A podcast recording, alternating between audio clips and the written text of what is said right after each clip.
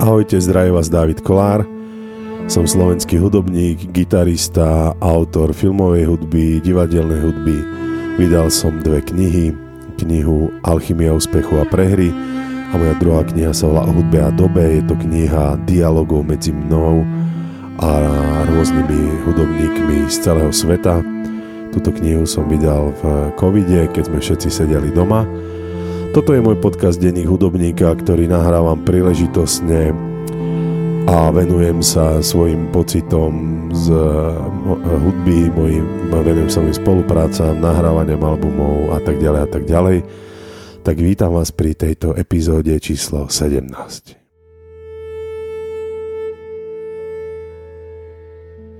tejto epizóde by som sa rád zamyslel nad myšlienkou, ktorú vyslovil Steven Wilson vo svojom podcaste na BBC.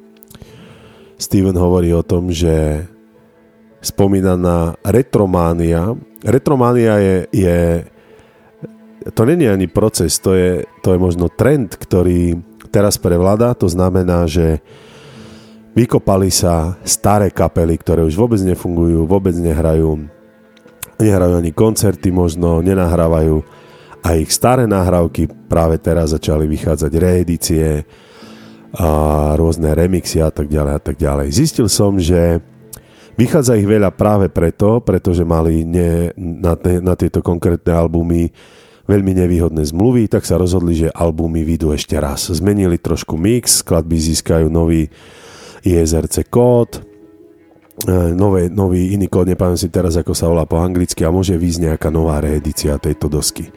Obal už není ten, čo bol, lebo sa tam malinkými písmenkami niečo zmení, možno sa trošku zmení niečo na grafike, je to vlastne nová doska, ktorú si môžu vydať e, kapely sami, alebo im za to nejaký vydavateľ zaplatí slušný balík peňazí. Navyše funguje aj to, že tieto veľké streamovacie spoločnosti ako Spotify alebo Apple Music Napríklad Apple Music teraz má novú aplikáciu Classical. Kúpil veľké vydavateľstvo e, zo Švédska, nepamätám si teraz jeho názov, a kúpil takisto, myslím, že licenciu na všetky diela vážnej hudby, ktoré to vydavateľstvo vydalo. Čiže môže si ich hodiť na tieto streamy a, a brať si ako publisher peniaze. No a my, všetci, ktorí nechceme počúvať novú hudbu, ale chceme počúvať starú hudbu. Chceme sa potom stretnúť v nejakej krčmičke a povedať si, že nová hudba nie, nie sú noví muzikanti, nie sú noví maliari, nie sú noví basníci, nič nové proste nevychádza, lebo kde prijete do obchodu, vidíte Jetrotal, Aqualung, vidíte Kiss remix, a tieto remixy robí dokonca Steven Wilson.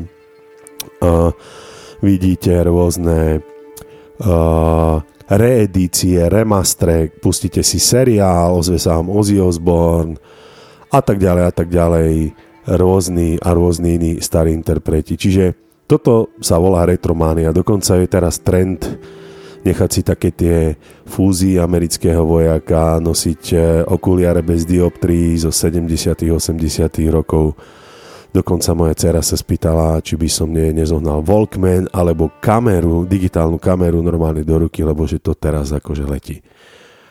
A mne je z toho smutno, že snažím sa stále ľuďom vysvetľovať, sú noví umelci, sú dobrí, to dokonca hovorí aj Steven Wilson vo svojom podcaste, je ich kvantum, ale nemajú exkluzívne zmluvy s vydávateľmi, pretože títo už nepotrebujú vyrábať nové hviezdy a ostáva to vlastne na nich samých. To povedal aj, aj Lukater v jednom rozhovore, veľmi ma potešil, že tento problém pomenoval, že tam vonku je kvantum dobrej hudby, ktorá sa k vám nikdy nedostane, pretože neviete, že títo muzikanti existujú, že tvoria, že tvoria novú hudbu, nehrajú hudbu, ktorá je teraz trendy, alebo bola trendy niekedy predtým, ale snažia sa ako ako tak trošku do tej hudby, ktorá ich inšpirovala k tej tvorbe, dať niečo svoje, dať niečo iné, nejakú novú svoju hudobnú skúsenosť alebo svoju víziu.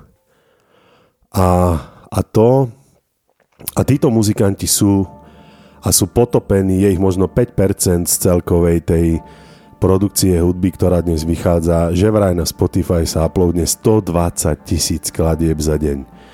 Väčšina z toho je balast, ktorý ktorí robia doma na počítači formou CTRL, CTRL, rôzne beaty. je to počuť aj na tých nových mladých interpretoch, ktorých tvorba je ako keď idete do Bulharska na All Inclusive a je tam taký ten smiešný rap a autotune na speve a tak ďalej a tak ďalej. Toho je strašne veľa. Keď si idem niekde sadnúť na tankovú Plzeň, tak okamžite napínam čašníka, či to môže prepnúť. Samozrejme sa ma spýta, čo mám pustiť, no neviem, tak mi pustí niečo z Retrománie, da playlist Metallica, alebo da playlist uh, uh, Guns N' Roses a tak ďalej a tak ďalej. Čiže ja som si všimol ešte jednu vec, že u nás na Slovensku skoro vôbec nevychádzajú recenzie. Všimol som si, že takmer nikto nepíše o slovenských muzikantoch, nepíše o úspechoch slovenských muzikantov, čiže my vlastne ani nemôžeme dať vedieť týmto našim Slovákom, teraz tu máme novú vládu, ktorá hovorí o tom, že máme mať národné jedlo, a slovenská kuchyňa má byť dotovaná, budeme riť zo slovenských, ale tým slovenským umelcom sa absolútne vôbec nikto nevenuje. Ja stále hovorím tu moju story, keď som si šiel zháňať sponzora a mi fur niekto povie, že koľko máte followerov na Instagrame, koľko máte followerov na YouTube, musíte na tom ešte popracovať. Vôbec ho nezaujímalo, čo robím, s kým robím, aké mám referencie v zahraničí, alebo nominácie, ocenenia, bla bla bla.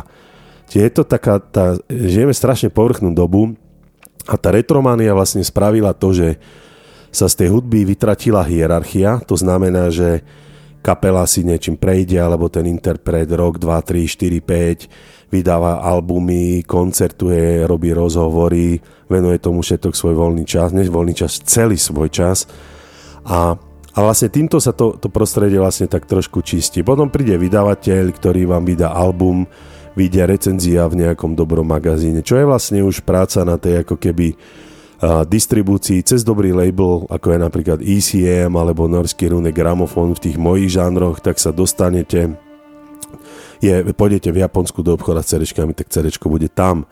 Pôjdete do Berlína, pôjdete, ja neviem, v Ríme, tak CD bude tam. A vysoko pravdepodobne vás festival, Rím Jazz Festival zavolá hrať, pretože sleduje nové nahrávky vydateľstva ECM alebo Rune Gramofón a tak ďalej a tak ďalej. A Steven práve hovorí o tom, že čo s tou retromániou, hovorí, že ACDC nahrávalo 50 rokov ten istý album. Hej, oni sa držali tej jednej skici, ktorú, ktorú začali robiť, aby toto je náš fanúšik a on toto chce. A tá, ako hovorím, vytratila, stratila sa hierarchia, to znamená, že niečo za tebou je, ideš, ideš hore k tomu špicu, ale stala sa z toho sieť. Všetko sa rozplynulo na ležiacu osmičku doprava, doľava, hore, dole a, a umelci, väčší drvivá väčšina umelcov má vlastne iba Facebook, spomínaný Instagram alebo YouTube, môžu robiť podcast, môžu vydávať albumy, môžu si ich sami doma nahrávať. A je veľmi ťažké uh, dať vedieť o sebe tomuto svetu. Keď nechcete podliezať tomu posluchačovi, to znamená, že nechcete ísť do tejto retrománie, nechcete robiť skladbu, aby ľudia, ktorí nakupujú v Kauflande, si zahamkali s vami referenc, zbytok skladby ich eh, nezaujíma, alebo keď tankujú na pumpe, aby si zahamkali. To už keď počujú na pumpe a pôjde, ako sa voláte, tak možno prídu aj na koncert, alebo vám dajú na YouTube videnie a možno like a potom taký ten zvonček, že follow. A to je úspech. Čiže dostali sme sa do, do absolútne šialenej doby. Sledujem aj uh, chlapíka, ktorý sa volá Ted Goya, The Honest Broker, má, má svoj Substack, kde píše perfektné články o muzike, o týchto streamovacích platformách a o tom, akú strašnú a povrchnú dobu žijeme teraz. Vlastne Nemôže vzniknúť roková hviezda, nemôže vzniknúť jazzová hviezda, alebo avantgardná hviezda, ako bol Penderecký alebo John Zorn v Amerike.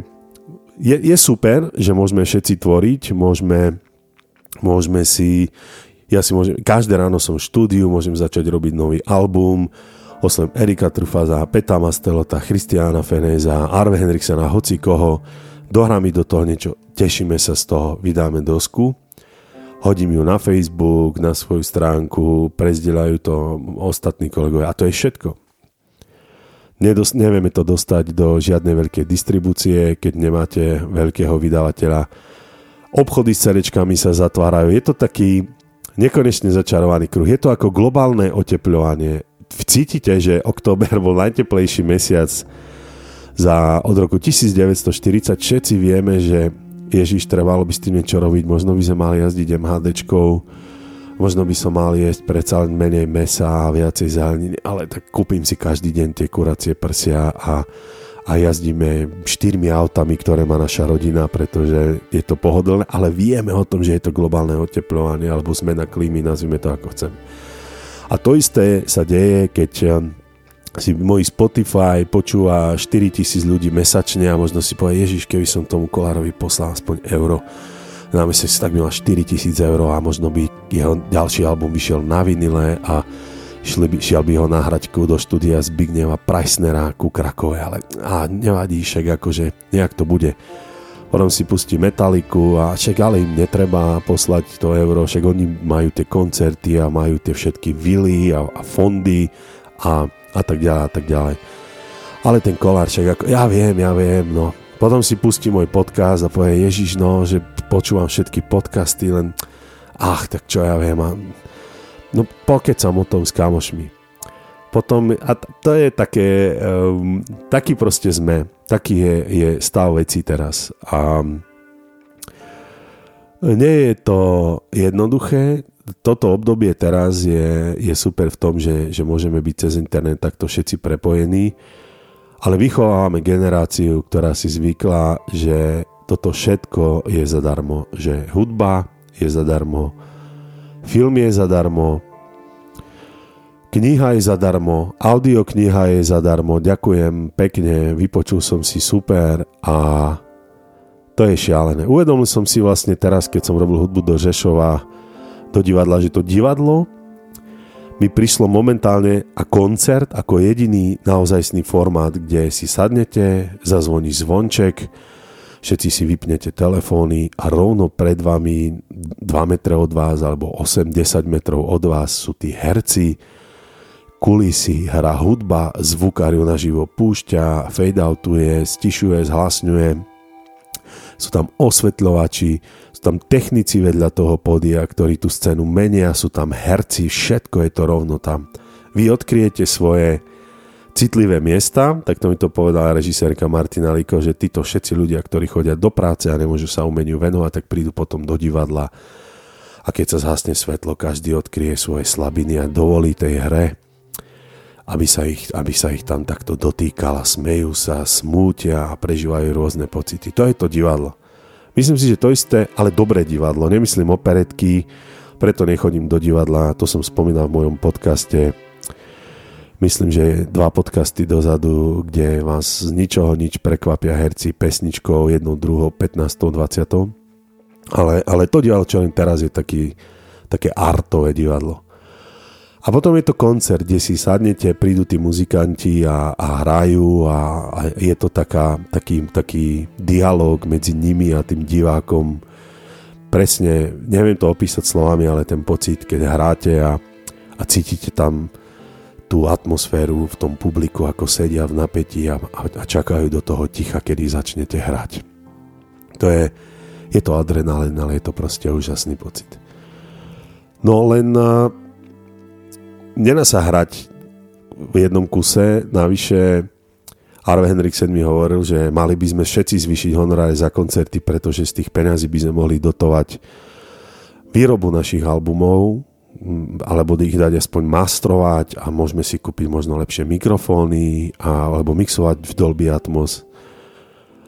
A, ale to proste neprejde, to tí promotéry nezoberú. Čiže je to taký začarovaný kruh s touto retromániou. A potom príde hrať nejaká stará kapela, ako som bol s mojou dcerou na Motley Crue a Def Leppard do Budapešti, kde bola vypredaná arena. Tieto kapely hrali 25-ročný repertoár, alebo ja neviem, 15-ročný, ktorí takto oprašili. Samozrejme však spôsobili, urobili radosť eh, kope ľudí, aj, aj mojej cere, ale potom si vždy poviem, ale veď sú tu aj noví. Sú tu nové kapely, sú tu a, a robia a žijú teraz. Teraz majú 20 rokov, tak ako mali Beatles, keď mali Teraz sú v tej svojej síle, teraz potrebujú podporu. Nedá im label 400 tisíc eur na nahrávanie a 1 milión na promo. myslím, myslím muziku, ktorá, ktorá nie je trendy, myslím niečo, čo bola niekedy v podstate alternatívna hudba. Niečo, všetkým, všetkým hral v rádiu Elán, ale vedeli, že v Maďarsku zoženú, ja neviem, Black Sabbath že to je nejaká temná hudba. Potom v prepašovanom časopise Bravo ste si vytrhli zo stredu plagát, dali ste si ho na stenu, aby ste vôbec vedeli, jak tí muzikanti vyzerali a prepašovali vám vinyl za obrovské peniaze. A toto, toto zmizlo tou dostupnosťou hudby. Ja sám neviem, čo s tým, som príliš malý e, pán na to, aby som mohol o, o nejakých veciach rozhodovať. Veriem to tak, ako je. E, má to kopec plusov v tom, že môžem robiť tento podcast, nemusím komunikovať s nejakým rádiom, ktoré by ho dnes určite neodvysielalo, lebo by nemali veľa poslucháčov, a museli by do toho dať nejakú reklamu a tak ďalej a tak ďalej. Ale to je čisto len takto na zamyslenie na to retromaniou. Také malé vstúpenie si do seba, že ani, ani nesom vedomý toho, že, že podporujem túto retromaniu. Ja nehovorím, že to je zlé, alebo že to je dobré. Jednoducho je to stav veci a, a že si vlastne uvedomíme všetci, že robím to. Ja som teraz dostal od mojej kamaráta vinyl Miles Davis Beaches Brew. Super, naozaj sa teším. A Čiže áno, podporili sme retromániu. A konkurujú nám absolútne s obrovskými zbraniami muzikanti, ktorí už nežijú. Ľudia ich počúvajú, hrajú ich rádia a, a ostatní sú vlastne bezmocní. Ale existuje uh, taká malá Ted Goya to nazval ani nie, že revolúcia, ale ten odboj tu vždy je. A to je napríklad Bandcamp, to je stránka, kde môžete ísť a môžete umelca podporiť. Môžete mu za album zaplatiť aj viac, keď chcete. Alebo keď niekoho album ste si vypočuli už druhý krát, tak nájdete jeho stránku a možno mu pošlite 5 eur, 10 eur, alebo si objednáte CD, alebo mu napíšte, či ja neviem, nepotrebuje s niečím pomôcť, možno poznáte niekoho, kto, kto pre neho vie niečo v tomto, čo práve potrebuje urobiť. Alebo mu napíšte pekný koment, alebo ja neviem to, len takto nahlas sa teraz zamýšľam po tom podcaste Stevena Wilsona. Ale realita je taká. Zmizla hierarchia. Hore nie sú najlepší a dole nie sú najhorší. Dobrá hudba je, existujú noví umelci a dovolím si tvrdiť, že kvantum z nich je lepších ako tí, ktorí tu boli. Neviete o nich, je veľmi ťažké sa o nich dozvedieť, keď nevychádza časopis, v ktorom môžete sledovať svojho obľúbeného recenzenta a spoľahnúť sa na jeho vkus a keď nejaký album pochváli, tak si ho bežíte kúpiť do obchodu. A je to preč, ale je to ako, či bolo prv vajce alebo sliepka, kto s tým vlastne začal. Je to ťažké pri tom všetkom, čo, čo dnes útočí na ľudský mozog, všetky tie videá na Facebooku, na YouTube, na Instagrame, na TikToku, všade na nás, chce, každý chce našich 10, 30, 50, 60 sekúnd našeho času, ale a ono je veľmi ťažké urobiť si taký ten uh, rešerš toho, že ktoré sú nové rokové kapely. A teraz tú hudbu človek nepozná, pustí si a povie, tak nie je to Led Zeppelin. Čo to je? Čo oni tam vlastne robia? To je tá ďalšia dilema. Musí si to pustiť druhýkrát, tretíkrát. Tak ako si niekedy prepašoval časopis Maďarska a vytrhol si si plagát, tak si o tej kapele musíš niečo prečítať, možno si prezrieť nejaký rozhovor alebo nejakú recenziu. Dnes už vie Google Translator z ktoréhokoľvek jazyka v počítači preložiť do slovenčiny čokoľvek. Ale ako hovorím, taký je stav vecí, ja sa nestiažujem, je to len také hlasné zamyslenie sa nad tým, či je naozaj nepriateľom novej hudby stará hudba. Kto vie? Čo poviete vy?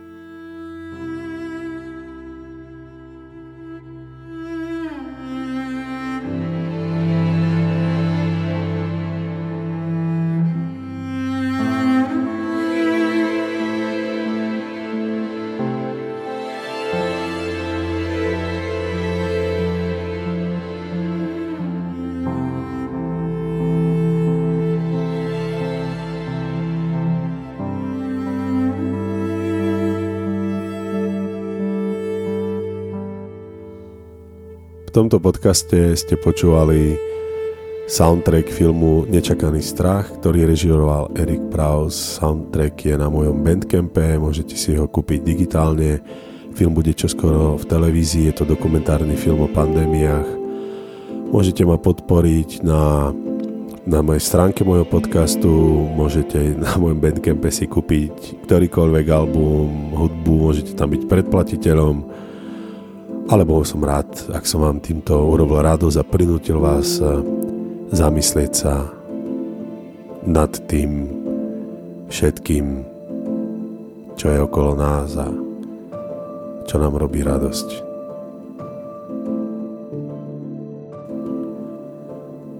Lebo krása je symbolom pravdy. Thank you